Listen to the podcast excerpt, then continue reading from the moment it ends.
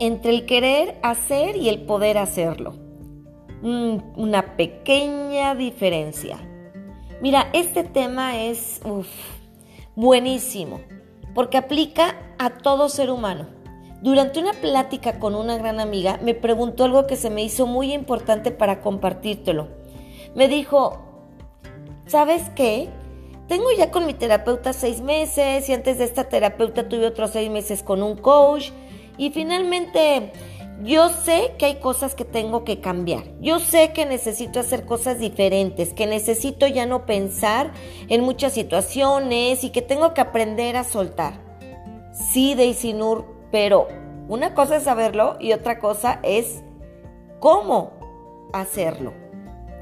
Entonces, la verdad es que entre el poder y el saber hay una diferencia enorme. Y dime, Daisy Nur, ¿tú tienes una varita mágica para, para lograrlo? Y bueno, la verdad es que yo no tengo ninguna varita mágica, ¿no? Pero lo que sí tengo es una metodología. Una metodología que he probado y te voy a decir, lo he probado en mí misma, ¿no? En mí misma que a veces soy la más necia con los pensamientos y que de repente hay algo que, que me carcome como quizás tú lo has sentido alguna vez, así ese ratoncito, ¿no? Un hámster que está en tu cabecita, gire y gire y gire y dando vueltas con lo mismo, lo mismo, lo mismo, lo mismo, ¿no? O también está como un gusanito en tu corazón, igual, ¿no? Y que está allí duro y dale, o como dicen por ahí o decían las abuelitas, como cuchillito de palo. Entonces, ese tipo de situaciones sí se pueden cambiar. ¿Cómo? Aquí te va la metodología. Paso número uno. Tienes que creer que sí lo puedes cambiar. Tienes que creértelo de verdad. Porque si tú dudas y dices, no, es que ya lo intenté y no voy a poder, no. A ver, di, va de nuevo y yo sé que voy a poder. Y entonces vas a ir al espejo, vas a ponerte frente al espejo, perdón, te vas a mirar a los ojos fijamente y te vas a decir, sí puedo hacerlo. Y lo más importante, te vas a tocar el corazón y te vas a decir a ti mismo, sí quiero hacerlo. Esta es la primer parte, ese pacto sagrado que vas a hacer contigo mismo, donde tú aceptas que sí quieres cambiarlo, que sí quieres soltar una situación o que quieres soltar a una persona. Tal vez en ese momento no sabes cómo, pero si quieres y si puedes. Ok, una vez que hiciste esto, el segundo paso es dejar de pelearte con lo que tú crees que no puedes hacer. Por ejemplo, si quieres dejar de pensar en un suceso o en una persona y entonces cuando vuelves a pensar en eso te reclamas a ti mismo y te enojas contigo. Por ejemplo, quieres soltar algo en tu vida. Puede ser una ruptura con una pareja, Puede ser una forma de vida que tenías y que ahora ya no la tienes, un problema con un compañero de tu trabajo o con tu jefe y tú dices, es que sigo enojado o sigo extrañando a tal persona o tal situación y puede ser que como mi amiga ya lleves mucho tiempo queriendo soltar. Lo primero es creer que sí podrás hacerlo, como ya lo comentamos, y lo segundo es que cuando esas ideas vengan a tu mente no te pelees con ellas.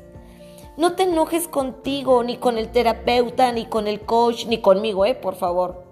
Simplemente cuando te descubras nuevamente con esos pensamientos y en esa emoción, obsérvate a ti mismo y date cuenta qué estás haciendo para volver a la situación.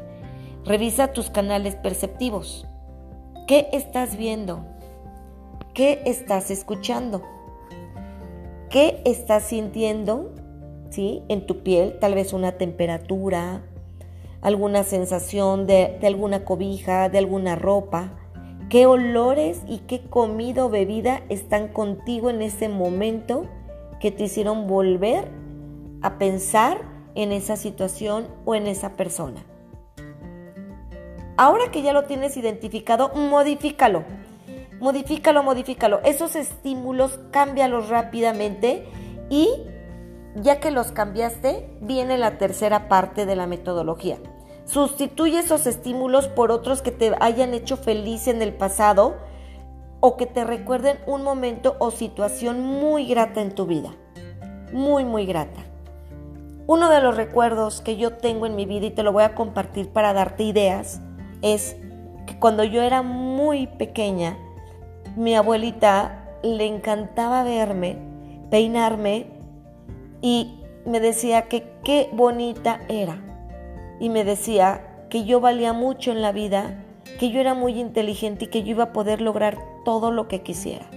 Ese momento lo tengo sagrado en mi baúl de los momentos sagrados.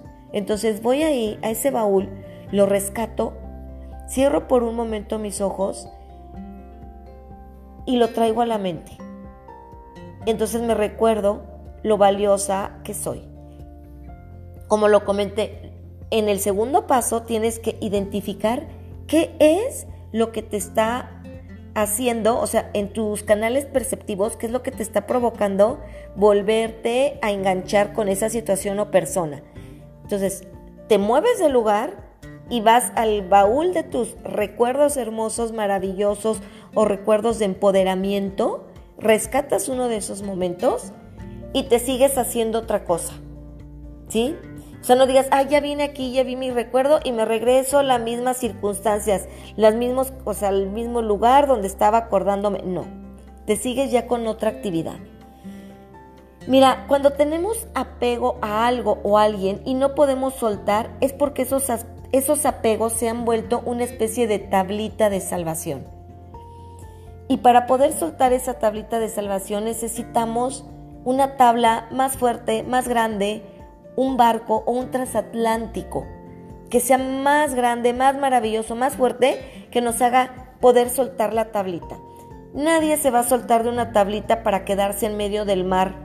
Por eso es importantísimo que en esa tablita de salvación más grande que vas a tener o en ese transatlántico tengas tu baúl de momentos maravillosos, de personas maravillosas y cuentes con ellos como un recurso valiosísimo. Y yo con esto me despido de ti y yo quiero decirte que sé que sí puedes. Si tú lo crees, es lo más importante.